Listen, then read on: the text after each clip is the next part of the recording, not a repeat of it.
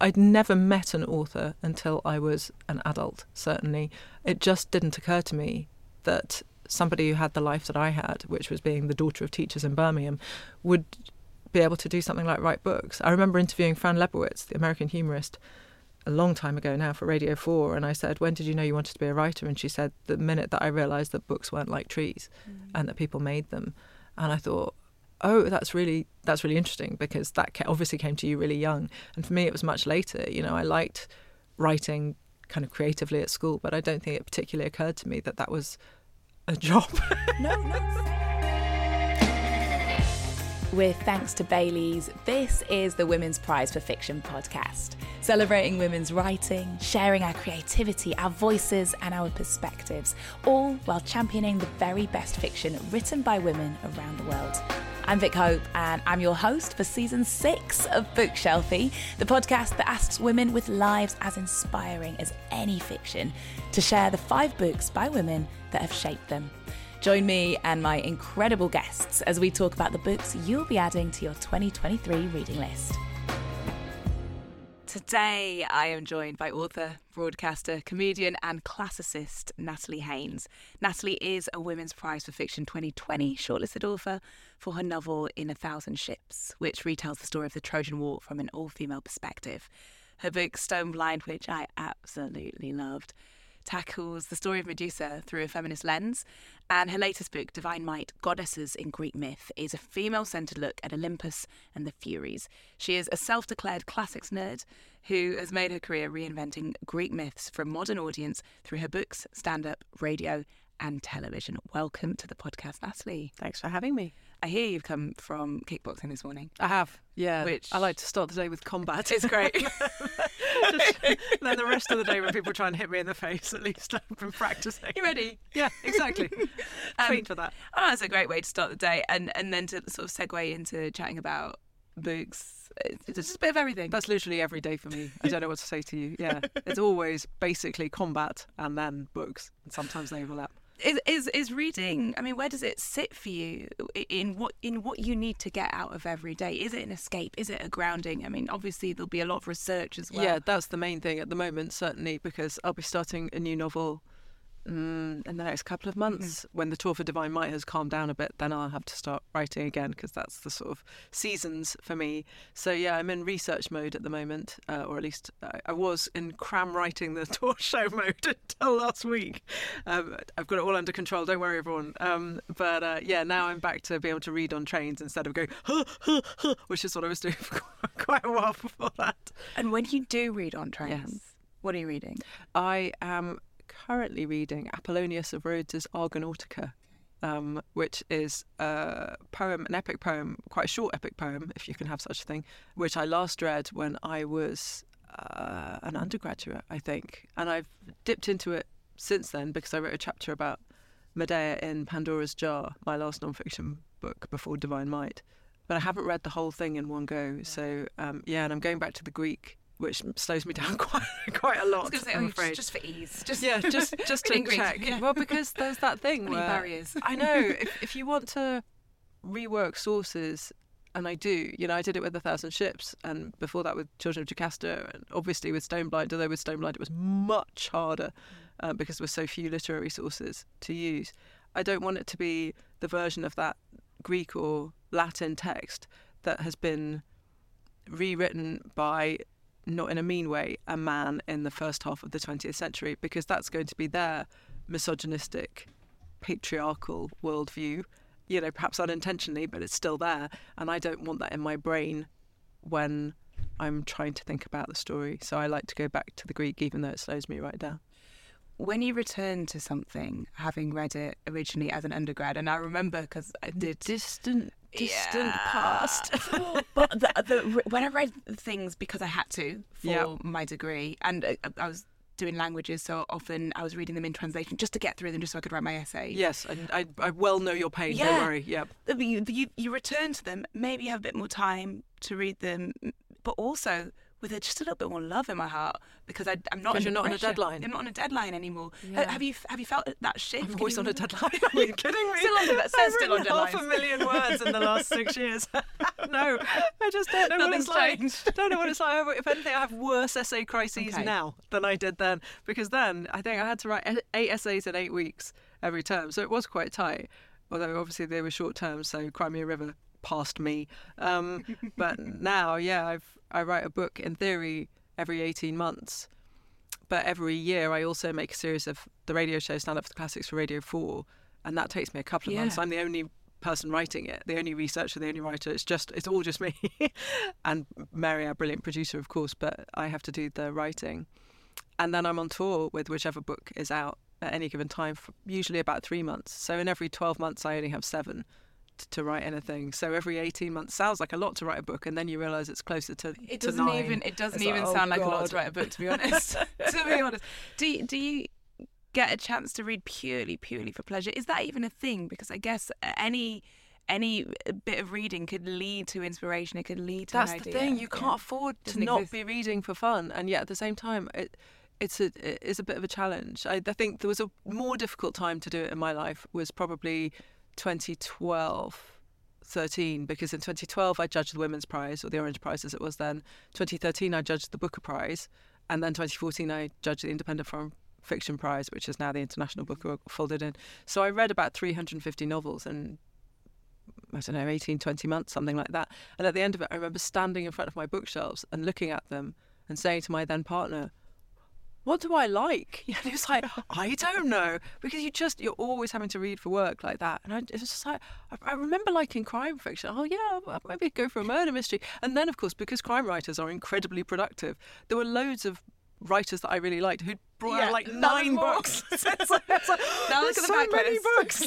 so I was really pleased. it opens your eyes to this whole other world. I don't think I'd ever really read a thriller until I judged the Women's Prize. Right. And then all of a sudden, 'cause I, I not that I'd looked down on them, I just thought they weren't for me. Yeah. All of a sudden, my eyes were opened, and I realised all of these authors had these massive backlists. I was like, well, how really can I do. get through these now? Yeah. because I want to, Chop, but also I chop. feel like I have to. but I know that feeling. I went gradually and say I loved judging it. But I went gradually and saying there's post-its all over my flat Yeah, yeah. saying some really arsey things like, "Oh, it destroyed and restored me," like.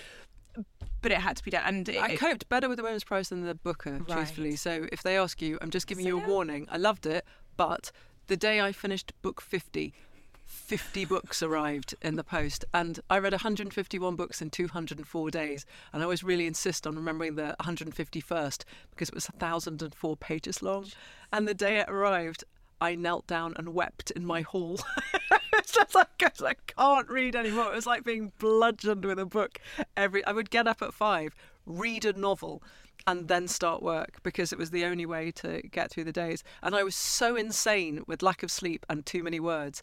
I remember turning up to a press day and thinking I wouldn't be able to go, but I really wanted to at the British Museum, and it, they were doing their Pompeii and Herculaneum exhibition. Um, so I guess that must have been 2013. And I turned up, I'd read the novel, got up early, read the novel, was fully insane, walked into town, because that's the only exercise I ever got, and got there. It was a really cold day. And I was like, hello, I'm here for the press thing. And they were like, oh, okay, Natalie. And they looked slightly sort of unnerved. And I was like, maybe I've done something wrong. And I was like, am I early? And they went, oh, yeah, yeah, you're two hours early. I'm like, okay, sorry, shall I go and read a book somewhere? And they were like, no, you can go. And So I got to go around on my own. That was my reward for being result. insane. I know. What a tremendous win for me. And a few years later, you took up kickboxing so that you could be attacked by hand rather than by, bludgeoned by a book. Exactly, yeah, because this way it's so much safer, I Yes, think, getting think kicked so. in the head. So, yeah. Well, let's talk about the first book that you brought today for Bookshelfie, which is The Dark is Rising by Susan Cooper. Oh my goodness. The Dark is Rising is a series of fantasy books for children and young adults by Susan Cooper. Technically cheating by picking a series and not one title, but I will we'll- pick the second, uh, Okay. the actual Dark is Rising book. I was going to um, let you have this one. But okay, well then in that case everyone should read all of them. All of them. But if you're only going to read one, I pick the second in the series, which I is not like me because normally I'm very serialistic about things, Mm. but they're standalone until later. So it's Mm. okay to read uh, Dark is Rising without having read Over Sea Under Stone. It has different characters in it. Book two. Yeah. Well, the series itself published between 1965 1977. These books depict a struggle between forces of good, the light, and evil, the dark, drawing upon ancient legends, mythology, and folklore. Let's go straight in with book two then. So, why are you picking that? It's probably the book I have read the most times in my life. It's set around just it's set just before Christmas, um, in a very cold winter, and Will is one of he's the youngest of masses of siblings, uh, not all fully present at the start of the book. Uh, his brother Stephen is away, um, and it's his birthday at midwinter, and the thing he wishes for is snow. And the snow begins to fall, and the dark rises. And Will discovers I don't want to spoil this book because it's so wonderful. Will discovers very early on that uh, he is going to be needed to fight this terrifying force. These are myths which uh, is not at all my specialist area, which is Greek myth uh, or Roman myth to a, a, lesser degree. But these myths of the British Isles, which allow for things like Herne the Hunter and this sort of sense that, that winter is a deeply powerful time for despair, which I think is something that is, is quite hard to relate to when you're in the southern Mediterranean, where it just the, the dark and the cold just don't have the same effect. It's just the most extraordinary. I'm trying not to say illuminating because it sounds like a pun, but it does make you see that the sort of retreat from growth, the retreat from light and joy that comes in the winter is sort of a part of the process, and that by doing that, by kind of retreating in that way, you can, and only then perhaps summon up the strength to to rise and fight and and be the forces of good once again. When did you first read this? I was really quite small. My mum was an English teacher before I was born, and then she went into adult education. So we had a house full of books that she had read or read and taught. And so I was pretty young, I think, when I first read The Dark is Rising. And I was just so beguiled by it. You know, her language of place is absolutely incredible. The geography is small, you know, it's it's local. It doesn't go very far from this particular spot um, in the icy winter of Buckinghamshire. But it it's so detailed. You know, she really understands the the outside. I mean, fantastically so, given that the author Susan Cooper had moved to the US before she wrote it. So it's in a way, I think it's a love letter to home. So it's stuck in my memory ever since. I read it every Christmas. Oh, really? Yeah, of course. And uh, you read it at that time like obviously uh, for for a reason. It's it's evocative of what's happening around you. Yeah, and it's a sort of it's that winter that you don't very often get anymore because yeah, the climate has right, changed. Yeah. But when the book is set, when the book was written, snowy winters, snowy Christmases were not at all a surprise. So it's this sense of of it being everything is normal and then suddenly really abnormal. So at the beginning of the book, the family is all kind of chattering and jabbering in the kitchen and it's all noisy and suddenly the radio screeches when Will goes near it and it doesn't this doesn't normally happen and then the dogs get really kind of edgy around him and you know they're his dogs and so he's really sort of upset he goes to feed the rabbits and the rabbits are sort of cowering away from him and he knows something is wrong. And I think that sense of the sort of horrible uncanny that you can create with these I mean just really small scenes where she just really nails that sense that something something is wrong and the animals can sense it. The sort of static is in the air and you know something's going to happen, but we don't yet know what it is. So you read this first at quite a young age. Yeah, I was probably about eight, I think. And, and were you a big reader? I mean, you said you were. yeah, your, God, I was, was like a machine. Teacher, right? Yeah, we had a house full of books. My dad was a history teacher. Okay. Uh, my mum had been an English teacher, and my grandmother worked at a bookshop. Right. So yeah, I had a constant supply. And my grandmother, she worked in the children's books bit of what was then Hudson's Books, and then became a Dillons. Does anyone remember Dillons in the distant past, and then it became a Waterstones, and now I think it's the Apple Store. so Birmingham has gone through the full uh, circle of evolution there in a way. And so the book reps, you know, the people who go round bookshops to say, "Would you like to stock this book? It's great. Would you like to stock that book? It's great." Those people came in with, you know, proof copies I didn't. I don't think I even realised that proof copies were a different thing from a regular book at the time. So there were things like Dick King Smith, who wrote The Sheep Pig, which became the film Babe. I had one of his books called The Queen's Nose, I think, which is about a sort of enchanted 50 pence yeah. piece.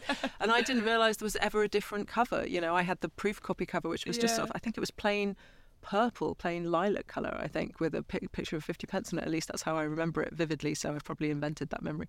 But th- these reps always brought my grandmother more and more books because they knew she'd got grandchildren who would gobble them up. And so Yeah. And and was that what sparked your interest in in mythology and in wanting to, to to tell stories, write stories as well as you know consume them? I don't think exactly because I was quite a lot older than that before I realised that people like me could write books. I I think I'd I'd never met an author until I was an adult. Certainly, it just didn't occur to me that somebody who had the life that I had, which was being the daughter of teachers in Birmingham, would be able to do something like write books. I remember interviewing Fran Lebowitz, the American humorist, a long time ago now for Radio 4, and I said, When did you know you wanted to be a writer? And she said, The minute that I realised that books weren't like trees mm. and that people made them.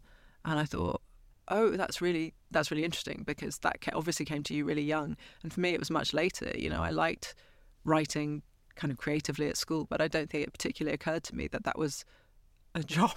no, no, say I, I remember um, it wasn't until well, I, we were quite lucky. The author David Almond, yes, came. Course. Yeah. He came to our school in Newcastle. That's what you want. And he came and and I guess he was talking about it was Kit's Wilderness and Skellig. Yeah. Skellig's um, a terrific yeah. book, isn't it? And I was like, oh, it's it's a person. It's yeah, a person. They made those words. He made those words. He's yeah. from Newcastle, like us. And it was such a light bulb moment. Yeah, yeah. Um, but you do need to have that realization. Otherwise, you, of course, you think that these books just grow on trees. These these proof copies that just yeah. pop, pop up in the library. Yeah, of course. And it seems so strange to me now not to have not to have that kind of I know that people expect me to say yes I was this you know very bookish child and I always mm. wanted to be a writer and I was a very bookish child and read books constantly and yet it never occurred to me that the act of being a writer was an extension of the act of being a reader. Well your second Bookshelfie book is a work of absolute genius. It's a masterpiece. The Murder of Roger Ackroyd by Isn't Christie. Isn't it great? Published in 1926, this was Christie's third novel to feature Hercule Poirot and is considered to be one of her greatest and also most controversial mysteries. It breaks the rules of a traditional mystery. It leads to Poirot being utterly startled as he investigates the overdose of Widow Ferrers and the murder of her fiance, Roger Ackroyd, less than 24 hours later. Why did you choose this? How, uh, why do you love it so much? Well, two reasons. I was a huge Christie nut growing up in my teens. I think it's hard not to be patronising about her writing if you say that, but I think she does and does deliberately use quite simple language to tell quite complicated stories um, or quite complicated plots, perhaps. I think that's part of why she's been so successfully, you know, translated into dozens and dozens of languages. Why she's never out of print, and they are really easy books to read.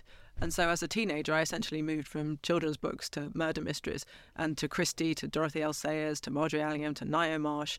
And I think there is there's something so satisfying about those kind of golden age crime fiction novels because essentially what you have is this extremely neat world which was both totally alien to me and totally familiar, you know, set in this past that wasn't my past, but that was certainly within the lifespan of my grandparents, for example, although my grandmother was Flemish, um, so it, w- it, wasn't her background, and my grandfather, you know, uh, painted cars in Birmingham, so it certainly wasn't his.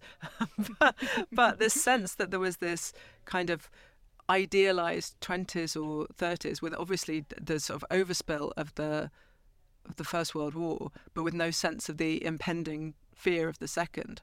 And Christie's writing is really clever, you know, even when it looks like the book is in the 30s, often it's sort of the 50s. You know, the 50s are sort of being disguised as the past in their own way. Yeah, the wars are always slightly withdrawn from the mm. from the front, even though, of course, Poirot has survived the First World War. So you have this very, very neat world, and then it's suddenly thrown into chaos. The murder makes everything break, and so people's secrets are found out. They start lying because they are trying to protect not themselves for having committed a crime, but their privacy, their you know secret desires, the things that they want or fear, and then gradually and inevitably, order is replaced. The detective essentially is God in the world of the murder mystery, and we as the reader are following his steps as he and it is a him in in this instance and obviously Miss Marple just as joyous for me but Roger Ackroyd is such a fantastic novel precisely because Christie knows the rules so well. She literally makes the rules or jointly makes the rules with other great crime writers of the era and then she breaks them and she does it over and over mm-hmm. again, actually. I think people often dismiss her. It's a source of ongoing irritation to me that we treat, for example, Ian Fleming as a great British novelist and Agatha Christie as something sort of safe and chocolate boxy. It's like, one, Fleming is obsessed with brand names and is so trivial and vain, but anyway. And two, Christie is but it's only because she's so productive, I think, that people yeah. Underestimate her. To be fair, I think the same is true of Wodehouse. She makes it look easy, and so people think it must have been easy. But yeah, try writing one; they're really difficult. And with Roger Ackroyd, she takes the rules that you expect her to follow, and she does follow them, but in a way so specific that she can get away with murder.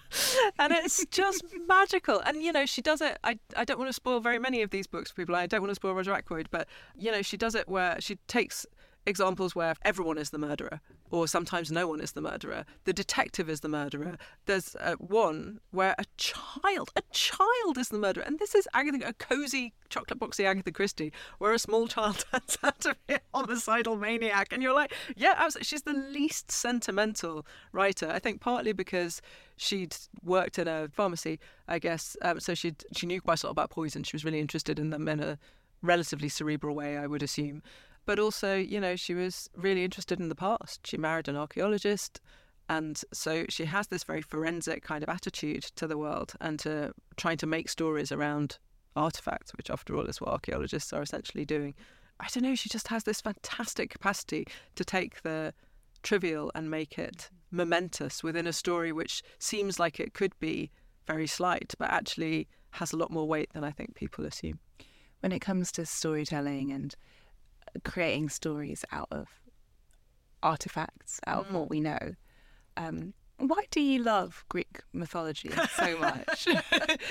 Because it's great. the, thing, the thing about Greek mythology is that the unit of currency is a human life, right? So there are lots of types of myth where everything happens on a really grand scale. You know, you have a gigantic bird or a gigantic snake or a gigantic tree. And it's like, yeah, absolutely. But with Greek myth, it's incredibly human. It's incredibly human focused. So I suppose you could argue that it's the most appropriately the most narcissistic type of myth.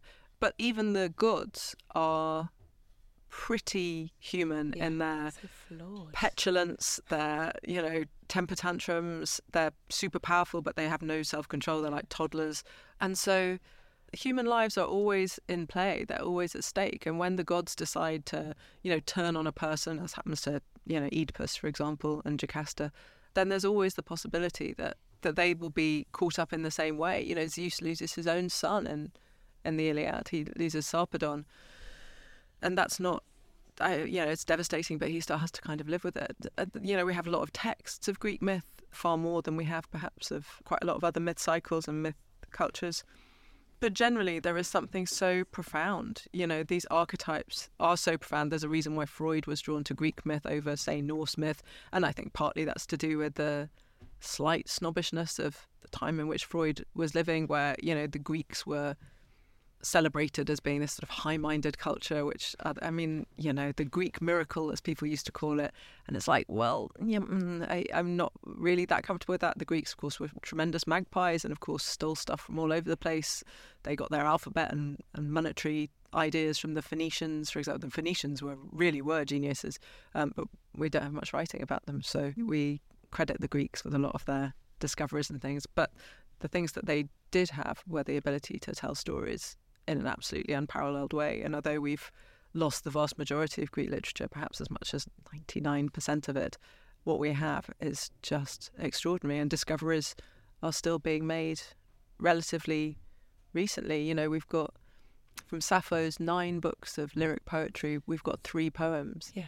How mad is that? These fragments. one of those was was I was going to say discovered, but I think presented is probably more accurate in 2014. So not just within my lifetime, but within a very young person's lifetime, quantity of Sappho poems has gone up by 50%. so, so we've done really well. Baileys is proudly supporting the Women's Prize for Fiction by helping showcase incredible writing by remarkable women, celebrating their accomplishments and getting more of their books into the hands of more people. Baileys is the perfect adult treat, whether shaken in a cocktail, over ice cream, or paired with your favourite book. Check out baileys.com for our favourite Baileys recipes. Hi, I'm Sam Baker, and welcome to The Shift, the podcast that aims to tell the no holds barred truth about being a woman post 40. I started The Shift because I was so tired of the absence of older women's voices. Where had all the women over 40 gone? I mean, seriously, if you want to walk about in your pajamas for the rest of your life, we're invisible. Each episode, I speak to an inspiring woman about her shift. I feel very strong and think I genuinely don't care what anybody thinks of me. Join me every Tuesday, wherever you listen to your podcasts. The third book that you're bringing today is A Tale for the Time Being by Ruth Ozeki. That's a great book. It certainly is, and she is an absolutely exquisite writer. This is an autobiographical novel published in 2013, which went on to be shortlisted for that year's Man Booker Prize and translated into 28 languages. It tells the stories of 16 year old Nao in Tokyo who is documenting her great grandmother's life as a Buddhist nun, and Ruth, a novelist living on a remote island on the other side of the Pacific, who is pulled into Nao's life in a way she never expected. What is it about this book and, and Ruth's writing style that is so captivating? Well, I was on the Booker panel that chose this book for the shortlist. And so I wasn't kidding when I said I read 151 novels in 204 days.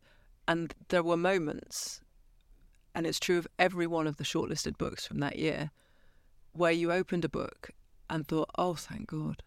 Mm. it's like sinking into a warm bath. You say, oh my God, you can just really write. Everything is going to be fine. You can really, really right. And so, what you got, uh, what I got anyway from reading Tale for the time being, and you get the book so early. You know this, yeah. You get a, a proof copy long before the book is out, so you can't. You're not going on other people's no, buzz or no. other people's ideas. No reviews. No, there's nothing. You're just properly going for it. I read it, as I say, you know, it was surrounded by books, uh, both on my shelves and in my head, and it was such a glorious kind of technicolor piece of writing that Nao's diary yeah Nao has has grown up in the US and then they have to move back to her parents have to move back but for her it's new to Japan. And it's just magnificent. It's just a magnificent piece of writing and it's intercut with this much more kind of sedately paced story of Ruth Ozeki who finds the diary near her home in Canada and is trying to work out if Nao is real and who she might be and if she's in trouble. And so it has a sort of thriller structure. But as is the way with Ozeki's writing always, it's the interleaving of stories that makes it so compelling, actually. It's not the plot, it's the way that the two different stories are layered into one another. She's a super smart writer. Mm. Well, she won the Women's Prize for Fiction in 2022 with The Book of Form and Emptiness. Um, you've, of course, been a judge for the prize in 2012 and also yes. shortlisted for the prize in 2020 with A Thousand Ships. What's it like being up for an award that you've been on the inside of? It's nice because you know how lucky you are. That's the thing. And the thing about the Women's Prize, unless it's changed dramatically since I judged it, is the chair of judges reads everything, but all the other books are divided up. So each judge reads about a fifth of the submissions.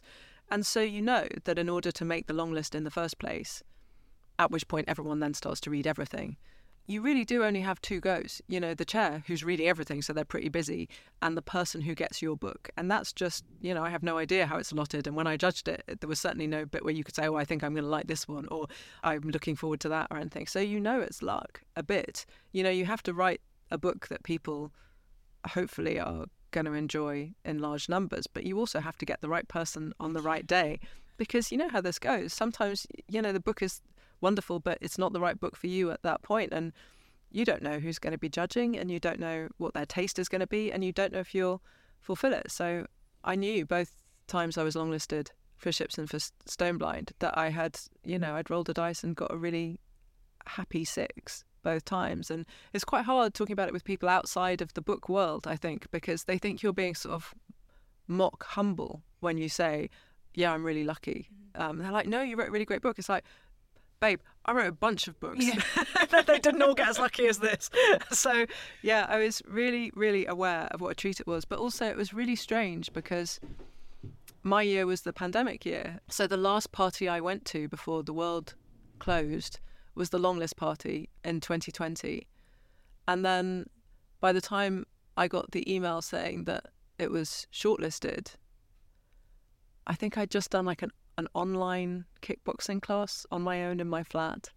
And you get the mail early, you know, like a couple of weeks before, three weeks maybe before it's announced. At the time, of course, we didn't know when the prize would be or even kind of if the prize would be. And my editor sent me this email saying, you know, I've got this wonderful news, but it's secret for three weeks. And I was thinking, well, who who would I tell? I know. It's like I don't. I, I went for a walk, you know, on my own to sort of celebrate, Celebrate. it. It was such a strange thing, and I came back, and you know, I, I'm um, not like a big drinker, and I would never drink alone. So it's like, well, I don't, I don't, uh, do I, I don't know, what do I do? it's like, yay, just sat there, feeling really pleased, and then it was so weird because obviously it felt both like the world was ending, and also I had this incredible, wonderful secret that I couldn't share with anyone, and so eventually I cracked. I probably shouldn't admit to this on record. I cracked and rang my mom because I knew she would keep it secret and I knew she would be okay. really Yeah. Happy. I'm going Um, to leak it to the sun. No, I, yeah, good point. But Get her then, 500 quid. oh my god, once it was made public, which I think went out on front row, I was trying to explain to my mom that keeping a sort of safe distance from people didn't mean stopping strangers in the street to tell them that I've been shortlisted for the Women's Prize. But I'm pretty sure that's what she was doing. It's like, please don't get COVID because you're a proud mother. This is not the answer that anyone wants. So, but yeah, it was very. I mean, and then the prize was delayed, of course, right into September. So it was sort of strangely lovely that I got to be on the shortlist for I don't know, nearly six months. Milk so it. yeah, no, I I loved it. I just loved it. It was such a nice feeling, and obviously, you know, it meant that lots and lots of people read ships who otherwise wouldn't have done. Yeah, the Women's Prize totally changed my career. It's funny you mention um, that sort of humbleness. I remember Ruth getting up on that stage and just saying, I never win things. Yeah, I know. I never win things. That she, she truly meant Yeah, it when you she want it back? Yeah. I some kind of talking to her accounting error. Yeah, she was like, I, if I do, I mean it. I don't. And I remember in her acceptance speech as well, she said, now more than ever, this is a time that we need to rewrite the dominant narratives Yes. that have landed us into quite dire straits. And I imagine that you are pretty aligned to her sentiment. Yeah, absolutely. Um, why now for you?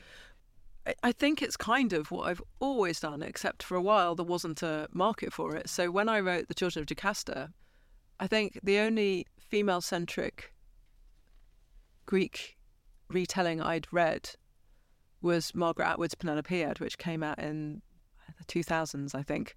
Um, so it was a, lo- a lot earlier. It's very short, a brilliant book. It's sort of timeless, you know. She's that her version of Penelope is in the underworld, and she has this kind of she's sort of Dorothy Parker esque. She's really sort of snarky, and it doesn't feel like it's sort of aiming to be ancient Greek esque, but it, it's just a totally timeless, brilliant piece of writing. And so when I wrote Jocasta, which came out in 2017, so I guess we were trying to sell it in 2016. But I, yeah, no one was interested. Absolutely, no one was interested. And when I say no one was interested, I don't mean you know in a sort of oh poor me, everyone didn't get back to me straight away. I mean I had to change agents and publishers over it because no one was interested. And then by the time I brought Stone Blind out in 2022, people were like, "Why are so many people doing Greek myth retells?" Yeah, I don't know. I was doing it ages ago. Shut up. It's not my fault. what am I stupid? I wait. Um, so I, I think probably there are two things in play. The first is that it's a lot easier for readers to contact publishers, not necessarily, you know, here's a sternly worded green letter, but readers are making their preferences much clearer, basically because social media exists, because of Instagram, because of TikTok. There are stacks of readers, especially there are stacks of young women readers, and there always were. I was one, you were one, but publishers were bringing out the books that they thought book buyers, whoever they might be, wanted. And we were right there going, I'm actually really interested. Oh, never mind, doesn't matter. Because there was no way of, of registering that interest. I wrote Jocasta because I wanted to read a version of the Oedipus story that focused on the women. Jocasta in the Sophocles play, Oedipus Tyrannus, Oedipus the King, has 120 lines. And it's like, well, I'm not saying that, that I don't want the focus to be on Oedipus in that play. It's the most perfectly structured tragedy to exist, I think, probably. But I still want to know what happens to her. What about her? Excuse me, I have a question. And Ismene, who is the narrator of half of that book, the younger daughter of Jocasta, she has 60 lines in Sophocles' Antigone, so uh, half as many. I mean, it's just, these are such marginalized characters. And I thought, well, you know, I've seen a version of Oedipus the King where he, in the second act, which they inserted, obviously, they did the story the way you expect it kills his father, marries his mother. And then in the second act, they said, well, what happens if we go back to the point where he kills his father and, and he doesn't kill him? What happens if they have a conversation? What happens if they find out who they are? And it, it survived that. So I thought, well, it can probably survive me. it's a really old myth. It's done fine. All the other myths will still exist. It hasn't got like terrifying fan bros, so that's all right. So I thought, well, I'll try, and it was okay. And then I thought with ships, you know, there were so many Euripides plays which focus on women. Of the eight Euripides plays about the Trojan War, seven of them have women as title characters. And I thought, I want to tell the story of the whole war like this. I want to write a kind of epic narrative and see see what happens when you take this entire war narrative and only look at the women's stories from the sort of edges. And so I guess I thought it was overdue, and that's the other thing. There's this swelling of interest in it from readers, but also there's certainly from my perspective, lucky thing, which is that for so long classics was a male preserve, and classicists were an almost entirely male group, with a few kind of incredible women also managing to study it, but there certainly we was nothing like half or anything as deviant as equality. And so those stories just haven't been told. The stories that were being told, even when you have female authors writing about the ancient world, like Mary Renault, she focuses on male heroes or poets, Simonides and the Praise Singer, and so it, it, it, was just good luck, really. It's like, oh, great! If no one's if no one's writing about women in these stories, I'm really interested in women in these stories, and so was Euripides, Let's so go. was Ovid. Yeah. Uh, you know, this isn't a, a modern idea, but no one else is doing it. Let's do it. So I thought I would.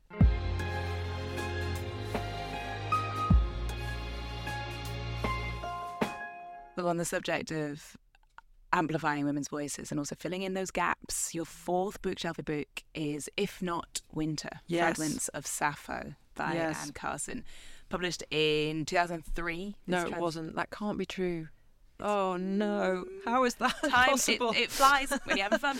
this translation of the ancient Greek poet Sappho's work pieces together her poems through the fragments. We talked about this just before the tiny fragments that remain of them. She's said to have written nine books of lyrics, but only one complete poem has survived. And Carson doesn't try and fill in the gaps per se between the missing lines. Instead, she leaves them open as white space and brackets, saying, I like to think that the more I stand out of the way, the more Sappho shows through. Tell us about this book and why Sappho's work is so important. So, Sappho is an incredibly opaque figure. No matter how you try to interrogate her, it's really, really hard. I made an episode of Natalie Haynes Stands Up for the Classics about her a few years ago now, and those shows are 28 minutes long. And I had gone through all the things we definitely know about Sappho by minute two. the rest of it is all just hokey cokey. Right. Um, because, you know, we have biographical details, but they're largely invented um, by men later on. Um, so Ovid, for example, includes her in his Heroides, and the Heroides are a set of utterly wonderful letters um, from the women of Greek myth to their absent menfolk. And I feel very close to these poems because I have always really mocked Pliny for the fact that when Vesuvius erupted, he stayed at home and read Livy, um, which is how he survived it, and his uncle Pliny the Elder didn't. Um, but when it felt like the world was ending and everything closed in 2020, I thought maybe I'll translate an Ovid poem every week and make a video for people. I am him. How's this happened? So I made a series of videos about the Heroides called Ovid Not COVID, and every week I would translate a Latin poem, and every week I'd make a little film about this heroine or that heroine. The first one is Penelope writing to, well, Ulysses, because it's Ovid, so he, it's Latin, but Odysseus in Greek. And so I, I already kind of felt like I was in these poems, and I, I still didn't remember until I got there practically that the last of them, there's 15, uh, and then there's three paired sets, is Sappho, as though she were a woman of myth herself. And his version of her has her, you know, declaring her love for the has abandoned her, a boatman called Phaon, I think, and he's utterly gorgeous. And it's like there's loads of things wrong with this. You know, not least the fact that Sappho is, you know, traumatized over losing over, a handsome young man leaving her because he satisfied her in a way that women never have. And you're like, oh, Ovid, come on, sort it out. But you know, that's one of the many difficulties with Sappho is because our ancient sources obviously had far more of her poetry than we do to look at. But some of the fragments are just a single word, some are just a couple of words. You know, it's so difficult trying to find out who she is. And because she was so brilliant, in ancient times, this, this isn't a modern construct, to suggest that she shouldn't be included among the nine great lyric poets, of whom she is, you'll be unsurprised to hear, the only woman, but she should instead be considered the tenth muse. And one of the reasons I find this really interesting is because it's one of those ways in which misogyny is really hard to call out because it looks like a compliment. It definitely isn't. You know, it's like, well, she's too good to be a poet it sounds so nice. She must be a goddess. It's like be a real woman. So yeah, exactly. So she can't be real. So other women couldn't do this, is what you're saying. And it's like, well, sure, other women can't be Sappho. There was only Sappho who could be Sappho. But the idea that there's somehow something inhuman about it really troubles me. That when women are good at something, they've somehow cheated by being, you know, partly divine. It's like, mm, yeah.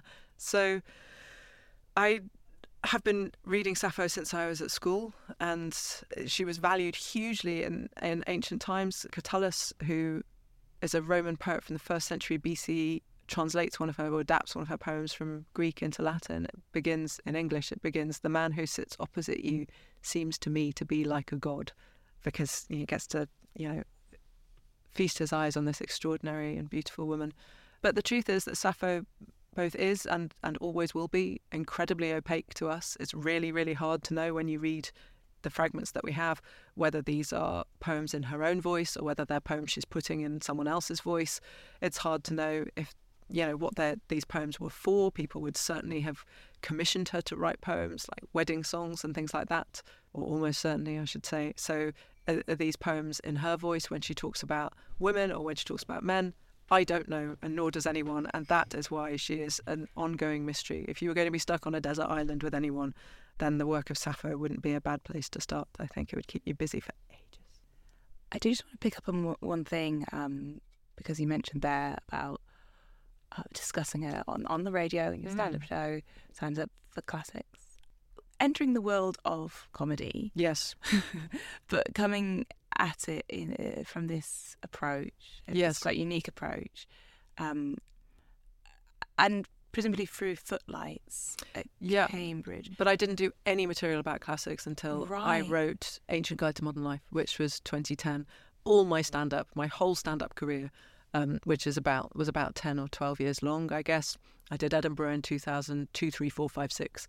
Um, but I you you would have gone a long time waiting for a joke, waiting for about something in the ancient world. Yeah, it wasn't really something I could get away with on the circuit in the 1990s and early making, making that journey from from Cambridge Classics graduate through Foot Footlights to the first ever woman nominated for a Best Newcomer Perrier Award at Edinburgh. Yeah. Tell me a little bit about the comedy circuit. Why do you say right now I couldn't have made one of those jokes then? Why did you feel that way? How were you treated? It was a very misogynistic world. And in a way, it sort of seems worse now looking back on it because now we know better, if you see what yeah. I mean. Oh, a lot of things um, we're looking back on now, especially in comedy, and thinking we yeah. really just accepted that. Yeah, we really, really did. And so, yeah, I, I graduated in 96, so I was on the circuit from 97 really until I quit touring in 2007. So I'd been doing open spots before while I was still at university, but not many because I was still learning how to do it. But you know, comedy clubs were an absolutely raucous place to be anyone, and certainly to be a woman. We were about a tenth, I think, and you would never be on a bill with other women. You know, if there was more than one woman on a bill, the joke used to go, it must be International Women's Day. And that was not really a joke. I remember being told by a booker when he was offering me a date, I was probably getting, I don't know, 20 pounds or something to do 10 minutes. And I said, Oh, could I come on this day? Because I've got another gig like the day before, so I could come to London for that, and then I'd only have to pay one train fare. I was so broke in those days. And he said, "Oh yeah, no, sorry, Natalie, we've got another special act on that night." And a special act, for those of you not fully au fait with the language of vaudeville, is a speciality act. So wow. that's like a, a magician or yeah. someone with a guitar or a woman. yeah, okay. I'm just be, I'll just taking my speciality uterus over there. if that's all right with everyone. So it was just like that, and it it honestly didn't occur to me that it it, it could be different from that. When I left comedy, you know, well over a decade after I'd started, women were still about ten percent, and again, it's changed so much since then. There's much less of it than there was in those days. You know, a lot more more people prefer to get their comedy on places like YouTube, and you know that's fair enough. But it, it has been really strange looking back over the last few weeks and thinking how mainly I just think I was so brave in my twenties, and now if I don't know how my parents, I mean they they certainly were traumatized when I went into stand up, and at the time I thought why can't they just support me, and now I think I don't know how they didn't lock me up in a tower. I'd have been like, don't go out and do that. It'll be really frightening, and I always feel really happy that I was a comedian because it's given me the superpower of being able to go out and talk about my books anywhere. You know, I can tour each book. I have the radio series, which has built my audience hugely. I love performing, but when I look back now on the life I had to lead in order to be where I am, there are times when I'm surprised that it all worked out. It's time to talk about your fifth and final book today, which is The Memory Police by Yoko Ogawa. This Japanese science fiction novel, Oh, yeah. yes, is a haunting fable about an island where disappearance is a way of life. Things constantly vanish or are removed by the memory police. And once something is missing, it no longer has any meaning. Hailed as a masterpiece, this dystopian tale is a meditation on loss of identity and the transience of the self.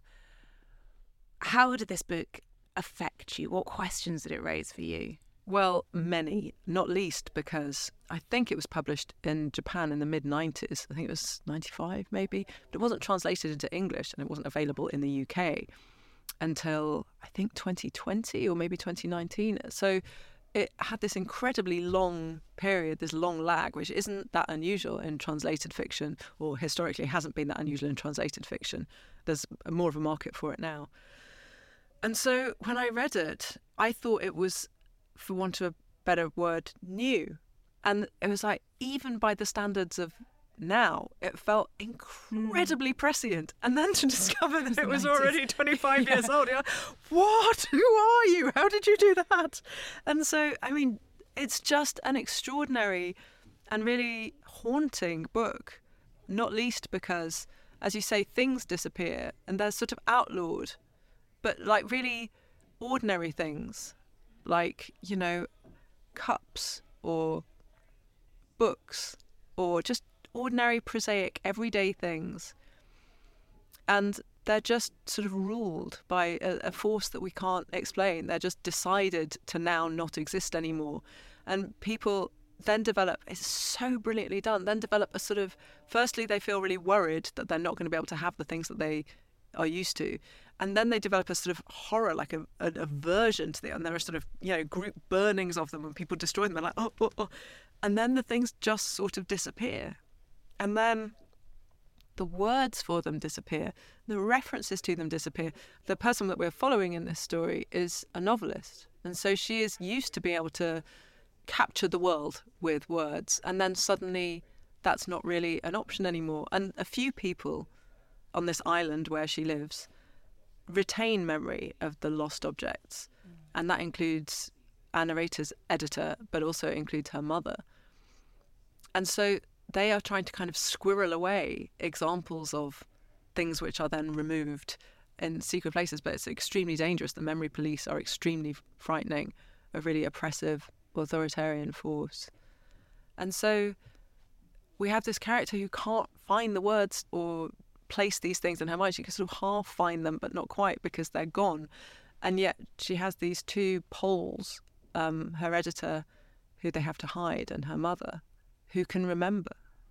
It's such an extraordinary story. I think they're adapting it as a film, and it's one of those things where you think, I don't know whether I'm happy or afraid Yeah, at this point. Yeah, because it's it seems to me the world of interiority, for want of a less pretentious sounding word, is so intense in this novel. You know, you're so in her head and in her world, and how you think and how you describe things to yourself is such an integral part of it, and it's really hard to imagine any other form than the novel capturing that quite as as beautifully. Do other novels ever influence your own writing, whether intentionally or subconsciously? I mean, I think subconsciously everything you read must, probably yeah. does at some level. I would say the most influential piece of writing for what I've ended up doing, and it took a long time for it to sink in, is probably a short story by Borges called The House of Asterion. And in The House of Asterion, it's a really short story, and I'm sorry that I'm about to spoil it for you. If you haven't read it, I can't recommend enough that you currently pause, go away and read it, and then come back. It will honestly only take you 10 minutes. Go, go, go. Now. But go. yeah, shoo, come back. Okay, so the House of Asterion, just a few pages long, and it follows Theseus as he goes into the labyrinth to kill the Minotaur, except it doesn't because it tells the story from the perspective of this terrified, desperately lonely, aching for company Minotaur at the center of the maze. And so at the final moment, he's so desperate for someone to talk to, to see, just anything. And then in the final moment, the story flips and Theseus comes out of the labyrinth and he says to Ariadne, who's the half sister of the of Asterion, which is the name of the Minotaur, although people don't often remember, he says, Would you believe it? You know, he didn't even put up a fight. And it's just brilliant. You're like, oh my god, you know, the monster isn't the monster, the monster is the victim. Are you kidding me? And then at the last minute, that switch in focus, I fully and deliberately stole slash paid homage to in the Penthesilea chapter in A Thousand Ships, where at the very end of that scene, it flips to Achilles' perspective. It's the only time in the whole book that you see anything from a man's point of view, and he suddenly realizes that she was the Amazon queen rather than another man on the battlefield, and that was because I I realized that I needed to say somewhere in my work, thank you. Borges is an absolute card carrying genius. I just love him. But yeah, the the way that he can take these tiny, tiny stories. Secret Miracle is like three pages long, and I literally gasped the first time I read it. I was like, like that. Yeah, so, so yeah, him for sure. He isn't one of your five books a day. He's not. But my final question to you, Natalie, is if you had to choose one book from your list Yep, as a favourite, Yep. which would it be? Sappho. And wh- okay, easy. Sappho. Not I would problem. pick Sappho because, firstly, the Greek is manageable but quite difficult, so I spend a lot of time thinking about language. If I'd only got one book, I would really want to spend a good year or two Got thinking time, about the yeah. Greek. Yep. And then there are the gaps and what would go in the gaps, and that would occupy me for probably, you know, 30 years. And then, I, then I could think about the poetry. Well, you've given us all lots to think about today, some absolutely stunning selections. And it's just been an absolute pleasure to chat to you. Um, and I'm going to take up kickboxing as well. now. Good, come I'm to the dojo. Come on. I'm coming. Good. Thank you so much. And best of luck with the new book as well. Thank you. I'm Vick Hope, and you've been listening to the Women's Prize for Fiction podcast. This podcast is brought to you by Baileys and produced by Bird Lime Media. Thank you so much for listening, and I'll see you next time.